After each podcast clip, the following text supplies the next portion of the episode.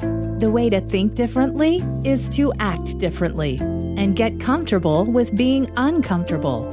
Welcome to the Unlearn Podcast, where host Barry O'Reilly seeks to synthesize the superpowers of extraordinary individuals into actionable strategies you can use to think big, start small, and learn fast, and find your edge with excellence. Here's your host, Barry O'Reilly. Welcome to the Unlearn Podcast. This episode, I'm joined by Stephane Kasriel, CEO of Upwork, one of the companies and platforms that is driving the future of work conversation. Now, Stefan joined the company initially as the head of product and, somewhat reluctantly, over a number of years, has become the CEO. A ready experimenter, he's had to figure out both what to learn and unlearn and grow to become a great CEO and lead the organization.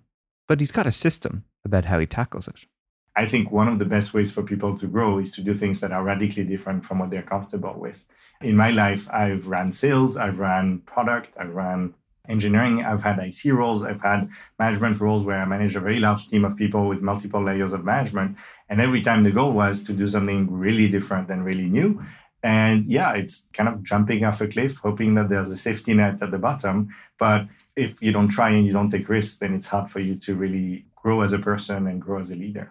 The future of work is one of the most topical, yet unknown and unclear conversations at the moment. And what's interesting in this podcast is we dive into how Upwork has created a distributed verse culture to scale and succeed based on values alignment, the things that people value to help them understand will they work well in this type of organization. Stephane and I debunk the myths of distributed agile Many people told him it wasn't possible to do Agile unless you were co located, and he shares some of the lessons they've learned from actually living and breathing and creating the company in this way. And finally, Stephane and I discuss his work as part of the World Economic Forum, where they're helping to shape an inclusive future for all, a boundless future where people from many diverse backgrounds can contribute. But before that, it's worth understanding a little more about Stephane's natural experimenting mindset and how he makes big bets by starting small. I think you explained that really well in your first book, right? Which is this idea of trying to be somewhat of the MVP approach for the bigger company, right? How do you think about things that are ideally somewhat incremental? And if they're not, they can be somehow rolled back, right? So if you're taking a big bet, can you unwind it if it doesn't work? You know, in this particular case, it was pretty obvious how this would work accepted the role with the full knowledge of the board that I was the first time CEO. I had never done that before. It wasn't clear if I was going to be successful or not. And therefore, plan B was if it didn't work, the board would hire another CEO. And ideally, I would still have a role within the company. And worst case scenario, I would have learned something new about myself and I would have, you know, looked for a job somewhere else. Well, but it sounds like you obviously had a great board who were happy to give you feedback and help you grow into that role. Yeah, and so I think that's fundamentally how you mitigate the risks, right? Is you don't go in there with your eyes completely closed, hoping for the best. I went in there with a lot of advice, talked to a lot of people externally, other CEOs at other companies to try to understand like what were my blind spots, like what did I not know and what did I not know that I didn't know, kind of thing. Read a lot of books and I think a lot of it was, you know, transparency and authenticity. I didn't go in there telling everybody like I know what I'm doing and I'm the best CEO in the world. I went in there saying I know a lot about this company. I've been at the company for four years by then. You know, I've managed about half of the people in the company at one way or another, but I don't know the other half. And I think just having the candor and the openness to saying this is what I feel comfortable with and this is what I'm you know really learning about and i'd like your feedback like if i'm not doing it well please tell me and if you have advice for me because you come from a place where you know what you're doing, please tell me. And I would say that includes the Upwork management team. Most of the people that are on the leadership team today were my peers, right? They were people that were already at the company back then. Mm-hmm. And they went from being my peers to being people that reported to me. And I really tried to make sure from day one that it wasn't a, oh, now I'm the boss, so I'm going to tell you how it is. It's much more like, hey, how can we collaborate to make sure that, yeah, I am the boss. At the end of the day, it rests on me as the CEO to make the right decisions. But I really value your input and I want you to give me feedback on what my blind spots are and how can I improve. Yeah, I think it's such a powerful thing to role model those behaviors, especially when you're a CEO in a company of curiosity, of humility, of leveraging your team to make something better than you can achieve individually. It's super interesting that you sort of live those principles and you mm-hmm. see it really come to life in the company. So, on your sort of own then trajectory, you've obviously gone from, you know, I know you're an engineer and you ran product teams, sales teams. You know, what were maybe one of the sort of key moments uh, where you had to unlearn along the way? Is there any uh, example that sort of springs to mind? Oh, so many. Yeah, I'm sure there are. Yeah, yeah. So many. You know, the thing that makes this industry, I mean, the tech industry so exciting is because it changes all the time. And I think a lot of people have this paradigm of learning new things. Like you know a lot of stuff and then you learn things on top of it. And the underlying assumption here is the foundation of what you know currently is the right foundation to build new knowledge on. And I think if you look at the number of highly successful founders that are first-time founders. They've actually never worked before, compared to a lot of you know established companies and established CEOs who tend to be older. And I think fundamentally, as we all become older, we tend to have many, many layers of things that we think are correct and we think we know, and we tend to build you know knowledge on top of it. And I think the young people who come in have no idea. They've never made mistakes. They don't know what's quote unquote impossible. And so they go straight for the wall, and most of the time they hit the wall, but sometimes they realize the wall is not that strong, and they go past through the wall and create something big and something big, uh, something new. And so I think like probably the most important thing we have to do as technology leaders in this super fast moving world is to continue to not only learn through our life but also unlearn through our life. And I would give you examples from Upwork.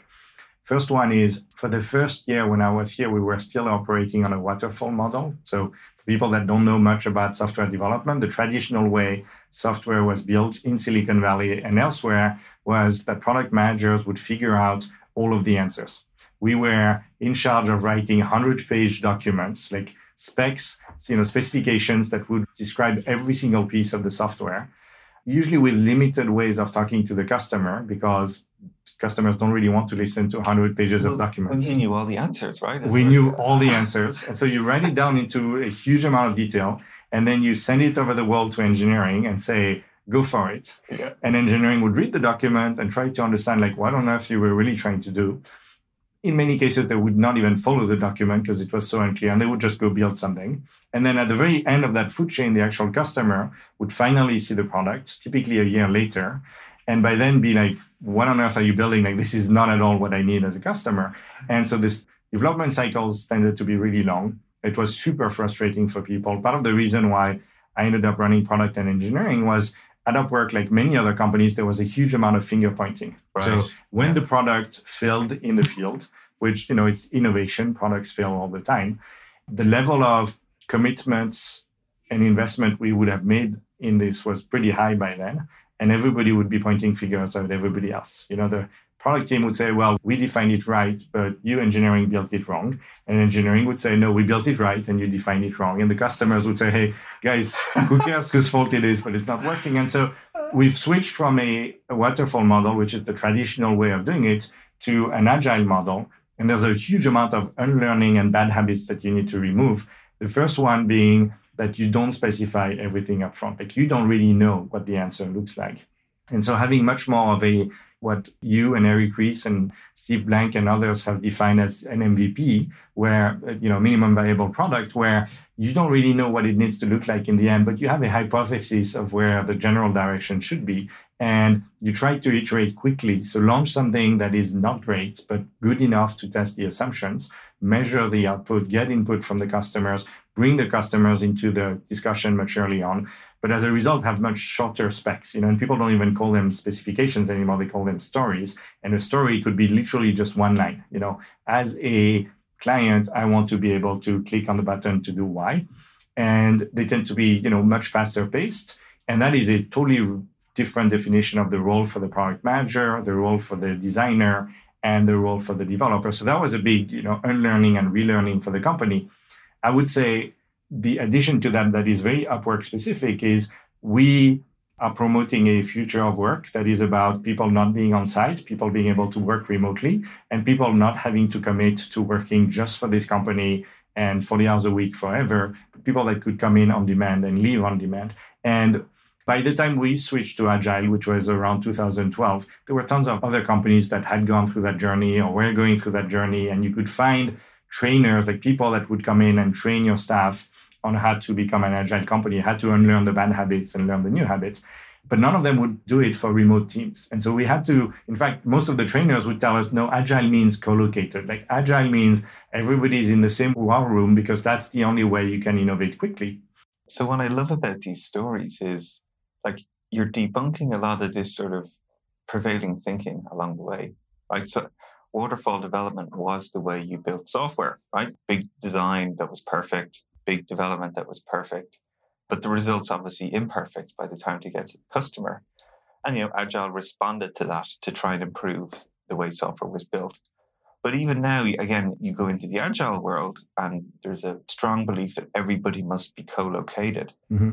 And you're sort of debunking this again, not only with the way you work here internally, but as an industry, they're trying to show people that actually co-location isn't the only way to do these things.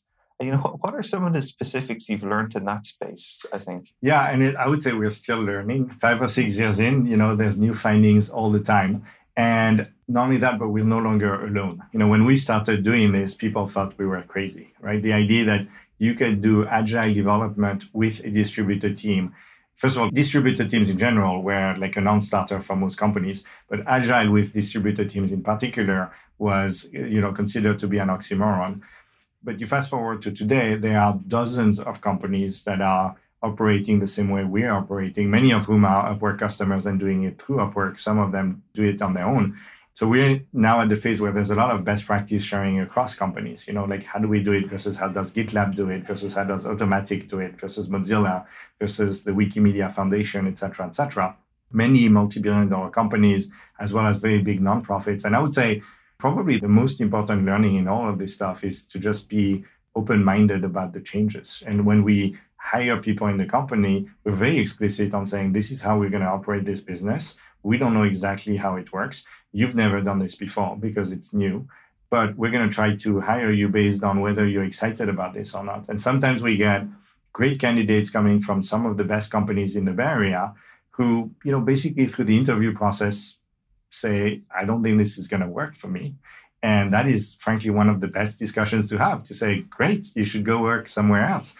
But I would say when people come with an open mind and you know, obviously we train people and we give people different tools to try to be successful in this model and you know give a lot of coaching etc etc but when you hire the right types of people that have that growth mindset that are excited about doing things differently and in a new way and also see why we're doing it. You know there's very specific reasons why you do this. You end up attracting better talent. You end up having people that are much more loyal because you're not competing against you know google facebook etc etc for local talent and fundamentally, you're helping people that otherwise would be struggling. So you're actually doing something good for the company and good for society at the same time. And when I hear you tell these stories, the thing I think you're very good at setting is sort of expectations around these things. And it's sort of a thing that lacks a lot. And it's really important for good experiment design as well. Like when you're defining the outcomes you're aiming for, what success is in mm-hmm. the Upwork context, in the remote work context, it creates a model for people and how they fit into that model is important. And it's great to hear you share those things. Like when you're meeting people, you, you, set those expectations with them, what it will be like to work like this. And it's for some people and it's not for other people. And it's not a harm, it's not a foul. It's like find this collaboration fit. Like who are the right people yeah. to work in this way to benefit from it? It's interesting to hear how you've built that system into the way you bring people into the way you're working, the culture of, of, being effective in this sort of model of work. Yeah, and a lot of it is about culture. A few years ago, we defined the values for the company, and we had this as a complete grassroots type of exercise, meaning it wasn't me as the CEO saying these are our values. This was us interviewing hundreds of people within the company, people that were on site, people that were remote, people that were full time, people that were freelancers, and saying, what do we believe in? Like, what do you believe in that you think is important for the company? And we were really careful in finding values. What you don't want is a value that if you have it, you're a good person, and if you don't have it, you're a bad person. Because by definition, like everybody wants to be good. You want to have values that say, this company is not for everybody. Like if you don't believe in these values, it doesn't make you a bad person. There are plenty of companies that don't believe in those values, and that's where you should go. But if you want to be here and you want to be successful, you should, you know, be excited about those values. And one of which is you know what we call embracing a boundless future of work which is this idea that we are going to have a distributed team. We are going to allow people to work from anywhere in the world. We are going to have people with a very diverse background that come from different countries, different socioeconomic status. We have you know people that may have a physical or mental handicap, like people that are potentially very different from you. And we want you to be excited about engaging with people like that. And it's totally fine if you're not. It's not like it makes you a bad human being. You should go work at XYZ other company down the door, which has totally different sets of values, and that's okay. Yeah, the values piece is, is really exciting for me because for so many people, they have a very cynical view of values and company. Oh, yeah, we let's do our value statement. And but what's really powerful, what you're describing here, and I've seen in really high performance companies too, is the values are a way to align people, much like you've described. What do you care about?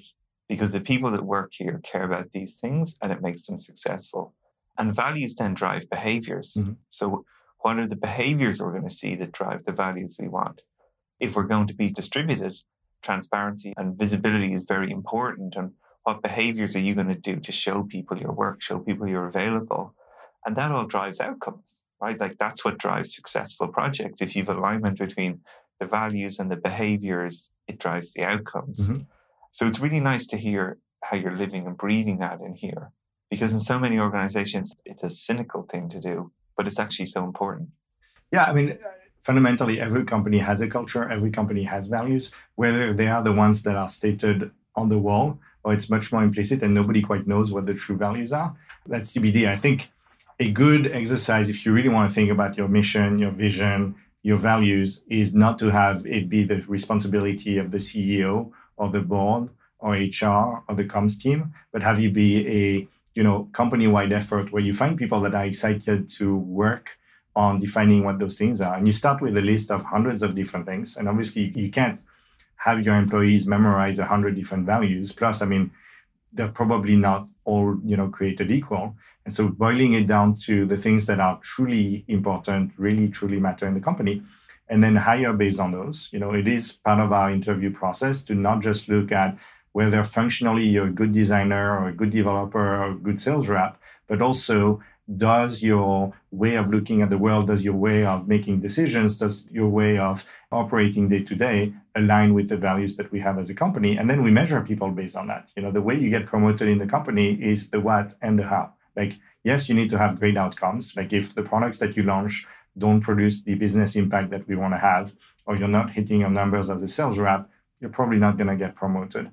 But if you're doing the what, but you're not doing the how, meaning you're not living to the values of the company, you're also likely not to get promoted. Great. And it's great to see you're using that accountability up and down the system.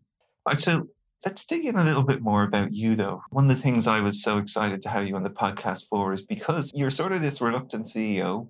You've been an engineer, you've been a sales leader, you've been a product leader. You know, as you made some of these transitions, what was one of the sort of big unlearning moments for you at an individual level? You know, there's been many, but I would say probably the biggest one was to realize that I was no longer the head of product and engineering. Throughout my life, I've seen CEOs who thought they were Steve Jobs. You know, they would do product slash design reviews to the minute detail of moving pixels around. And it worked extremely well for Apple and Steve Jobs but it didn't work because Steve Jobs was that way. It worked because Steve Jobs was a genius. So it probably worked despite the fact that we behaved that way, not because of. And I, because I had seen that experience on the receiving end of this, I was trying to be really clear that I wasn't going to be that kind of CEO and that I had incredibly skilled people to run product, to run design, to run engineering. And I should figure out what is my niche role in this. Like my role cannot be to second guess everything you do because otherwise you're going to get demotivated, you're going to leave, and I'm going to struggle to find a replacement that is as committed, as excited, and as skilled as you are because I'm a micromanager and I'm basically trying to do your job, which prevents you from being able to do your job. And so it's easy to say, okay, here's what I'm not going to do. But then the question is, okay, what am I what am I really going to do? Because product does matter in a company. In a tech company, that's essentially what we bring to the world. And so I do need to have some level of input. I do need to be able to provide some amount of strategic direction. And so really discovering what is my new role. Yeah. And I would say over the years, I've realized that there are places where you can learn to be a great sales leader. There are places where you can learn to be a great CMO and a great head of product. And there's obviously a lot of variance. You know, some CMOs are very creative and brand focused, and other CMOs are very demand gen, growth hacking, analytical. So there's clearly a spectrum, but generally there are places where you can learn those skills. CEO role is very unique. I'm still looking for the CEO school. I know. I was going to ask you, where did you go? I, yeah. You know, there isn't it's one. Like eh? the hard knocks place, I think, is it? Yeah, and I would say particularly in the tech industry because so many of the CEOs here are the founders, and so they've kind of built the company from the ground up around their strengths and their weaknesses. Yeah. You know, if you're Mark Zuckerberg and you're running Facebook, you know what you're very good at, yeah. which is product. And so you don't have a head of product. You have plenty of people that run the news feed and that run Instagram, etc., etc. And you also know that your weakness is everything else. And you hire Sheryl Sandberg and she runs everything else for you. Yeah. But when there's an existing company and you as the newly promoted CEO, you're not going to go and say, okay, everybody's fired. I'm just going to rebuild the entire thing around me. So you inherit an organization that I needed to figure out how to manage. And it was definitely a challenge. And as a result, there's not a huge amount of replicability. It's not that you can say like Upwork is going to be like company X and I as the CEO, I'm going to do exactly like, you know, this person who's the CEO and you as the head of product, you're going to do exactly what that head of product is. And so there was a lot of iteration and figuring it out. And I would say hits and misses, you know, it hasn't been easy the whole time. Well, it's so interesting to hear that insight. And I think it's such a great analogy as you describe it like founders grow companies, recognize their strengths, and sort of backfill their weaknesses with great people, as you described. At least the good ones do. Well, the good ones, thank you. Yeah. You know, to hear this uh, again from you is growing into these roles and having an established team and finding out where these sort of inflection points or these tipping points are. What helps you recognize where you needed to sort of step up and where you needed to step back? Yeah, well, I think feedback, you know, just having very honest relationships with the rest of the team and asking like you know am i being helpful here or am i actually just creating churn and confusion and slowing everybody down? I think you know the other thing that i've learned over the years and this is something that john donahoe who used to run ebay and now runs ServiceNow he told me that many many years ago. He said early on in your career you'll have one mentor. You'll have the one person who's almost like a semi-god because he or she is better at just about every dimension than you. But as you grow older and more senior in your career, you realize nobody's perfect. So instead of having one person that you aspire to be, you end up discovering that you can learn a little bit from many, many people. And they don't even have to be people that are more senior to you. They can be people that are your peers and they can be people that report to you. And I learn from our team every single day. And one of the ways I learn is to be able to say, guys, if you don't agree with me, tell me if i'm messing it up like let me know so that i can get better at what i do. It's such a powerful system you described there and it's one that resonates with me massively too as well. As you're trying to grow your business or grow yourself you know there's people that you can learn from there's gaps that you have and i think what's really powerful is when you create that system around you of people who will give you feedback people who will challenge you people who will encourage you people who understand domains you don't understand people who are, as you say, don't have to be senior than you. You know, I've learned so much from just sitting down with someone straight out of university or not even in university, and they're using new technologies like serverless that I have no conflict of what it does. And they're building apps in, in five minutes. And I'm just like, wow. I think that's a really important point. And, and it sort of ties back to your, what I see is this constant curiosity in you of trying to find what's new and how it leverages it and how it impacts me. And I think that's a great characteristic to have, especially if you're trying to grow these types of companies. Yeah, you know, we're in an industry like sometimes I hear people say this is a big risk. And we're in an industry where not taking big risks is a big risk. If you don't move, if you stay in the same place, people will pass you by like no tomorrow. And so, you know, the growth mindset for the company and for the individuals in the company is almost a precondition to survival. You know, it's not an option to not do anything. You know, we're not in a space where we're growing at the rate of GDP and more or less, you know, we might as well not do too much because it's going to happen one way or another. We're in a space where if you're not growing in the 20, 30% or more, and you're not constantly innovating and understanding what the new customers need because they're different from the existing customers, et cetera, et cetera, progressively you'll regress to the mean. You'll grow at rate of GDP and then from a shareholder value standpoint, it's not great. But I would say, even more importantly, from the standpoint of fulfilling our mission, we're never going to get there if we're not growing really fast. And so we don't have a choice. Like we can't just do the same thing in 2020 as what we're doing in 2019, as what we did in 2018. Like we need to run fast. And when you run fast, you make mistakes. And you know, I wouldn't say, you know, the old Facebook motto of move fast and break things. I think by now the world has realized that it creates too many bad consequences. Like you can't be reckless about it. You need to be responsible about it. But we have to make choices. We have to make bets, and those should be educated bets, but they need to be risky bets because otherwise we're never going to get to where we need to be. Great, safe and fast. Interesting. Go fast without breaking things, ideally. I think so. So this is, I think, leads us nicely onto your sort of the industry perspective you have. Mm-hmm. Not only are you leading light in the future of workspace and Upwork, sort of challenging that, hold those paradigms and those perceived assumptions, you also do a lot of work at an international level where you're involved in the World Economic Forum and you know think tanks that are actually really thinking about how does this impact society at mm-hmm. a sort of broader level. Yeah. So from that perspective, what are some of the things you think maybe we need to start unlearning about what you're seeing, the preconceptions, assumptions, and norms of what the future of work's really going to look like? Yeah. Yeah, and there's probably two things. I mean, if you think about like the big uh, forces that are shaping the economy and the labor market in particular, right? I mean, there's a handful of things. One is, you know, the rise of automation technologies, and whether that's RPA or AI or robotics and all of that stuff, which creates new jobs but also displaces existing jobs and, and brings fear. And, and there's a lot of fear associated with this. Second one is, I would say, beyond just automation, an acceleration in the change of technology, what, what the World Economic Forum calls the fourth industrial revolution, right? Things are just moving faster and faster. And so whatever you know today is only half as valuable five years from now. So you're going to have to relearn much faster than you have in the past. And then the third one is increasingly this geographic mismatch between where jobs are being destroyed and jobs are being created and between where people want to live and between where you know people are being asked to live. And that also is creating you know huge distortions. And you know you see it in not to get into politics but you see it into how people are voting in the US on the coastal areas that are doing well versus in the middle of the country. You see it with brexit in the UK and you see it in other countries in Europe as well. And so those three forces are forcing us to change how we operate the labor market and i would say there are two fundamental changes that need to happen one is around education itself you know how we learn how often do we learn? The old paradigm was, which was created for the first industrial revolution, right? The old paradigm is you go to school until you're somewhere between 18 and 20 something.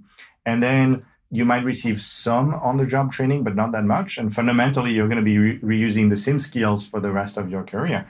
And that worked really well 50 years ago. It makes absolutely no sense today, right? So we need to shift to a model of lifelong learning and frankly, you need to probably reskill yourself every few months. And not in a huge way, not like a big bang, I'm going to go back to school for four years kind of way, in a very incremental way. But if you do small increments, you know, every few months for your entire career, you're going to be ahead of the curve compared to people that are not, and ahead of the curve compared to machines. So what's very you know, resonates with me as you tell these stories, it's something I see a lot, not only in the work I do, right? Like training people, getting them to sit in a room and just tell them information and expect them to change their behavior, that, that never works. I often say you have to act your way to a new culture. You have to do things. And then the second part of what you're describing for me is you're trying to like build this doing muscle up. Like you're encouraging people to constantly try new things, mm-hmm. Build this skill of trying new things, not necessarily being good at the thing that you're trying, but actually just trying new things. If you can build that capability in yourself, and lead by doing things differently, not trying to think differently, but actually act differently. Yeah. That's when you can start to see these profound effects. And it's something I see a lot in the work I do is the people who are just willing to keep trying new things yeah. and systematically try new things. And do new behavior to drive new thinking, new insight. Mm-hmm. Those are the ones that will accelerate. Those ones that can cope with change. Yeah.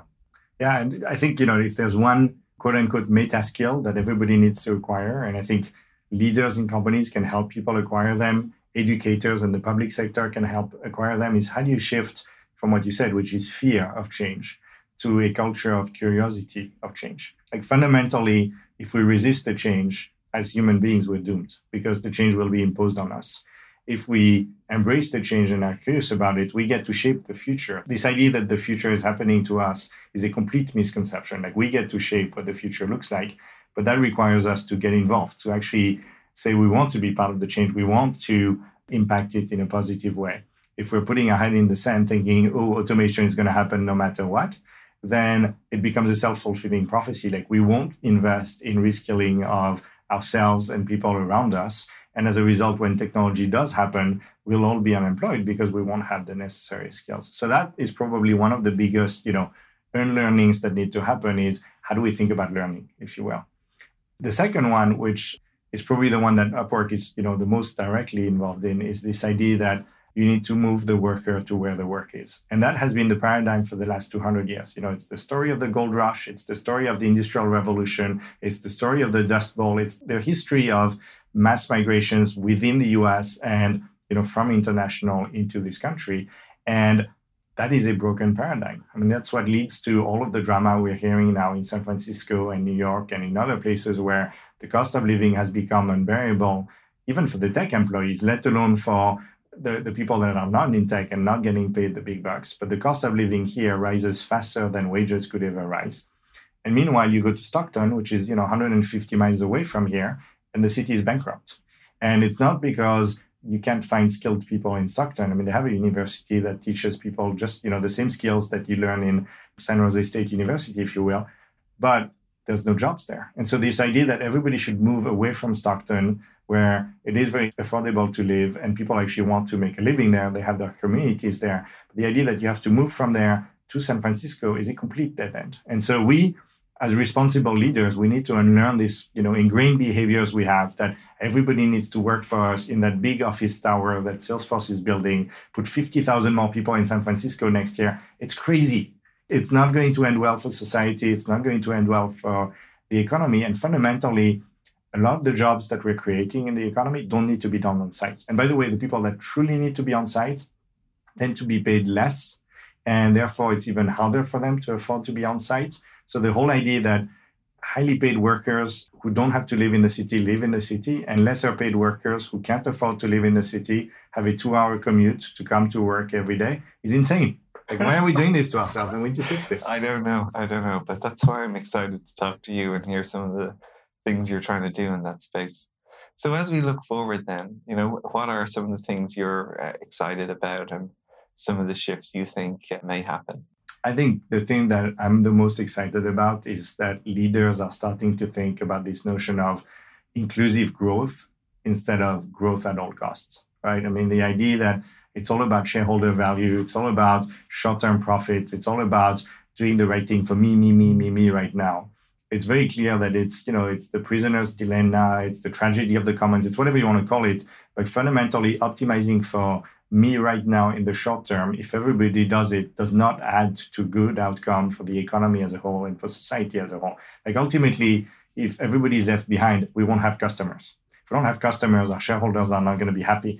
Like everybody needs to take a bigger view of you know where the world is going and to have a more proactive role in shaping it in a way that we think is you know fair and just and efficient for society. And i'm encouraged to hear a lot more people having that discourse today. And i would say specifically as it relates to the labor market is find people that are underserved by the labor market today. You know the only place where i would agree with our current president on the labor market is when back during his campaign he said the unemployment numbers of the BLS are bullshit. They are bullshit. It's not 3% of the workforce that is unemployed. When you look at the labor participation rate, which the BLS also reports, but nobody ever talks about, there are 20 to 30% of adults between 25 and 50 that are not working at any point in time. They're not counted as unemployed because they're not actively looking for work anymore. But these are people that have a physical or mental handicap people that have care duties that make it impossible for them to have a traditional full-time job but might still be interested in having something else. And people that just live in a part of the country where because there's no jobs to just give up on us. And we just can't give up on them. You know it's just not a good outcome for the world or for society to have hundreds of millions of people that are either unemployed or underemployed. The most scarce resource we have on the planet today is not oil or co2 or any of that stuff is human brains And if we underutilize human brains, all of these issues we have, you know, the United Nations SDGs, the Sustainable Development Goals, they require lots of smart people to take big, bold risks to actually go after them. And the biggest tragedy we have right now is there are millions and millions of people who are raising their hand saying, I'd like to have a more interesting job, I'd like to have more impact. And because of the rules of engagement, where we want to see that you went to Yale and we want to see that you want to live in New York City and we want to see that you're willing to work 80 hours a week, there's a ton of people that just don't meet that profile and they could contribute a lot more to the economy and a lot more to society if we as leaders are willing to change the rules. And it's a great example that you shared there. And and the, the nuggets that sort of jump out to me as well is the metrics you look at. There's vanity metrics and then there's actionable metrics. And it's very easy for people to talk about low employment figures, mm-hmm. but that's not really measuring the outcomes that we're aiming for. So thank you for highlighting that and mm-hmm. bringing that to life in a very real way. And it's been an absolute pleasure to talk to you.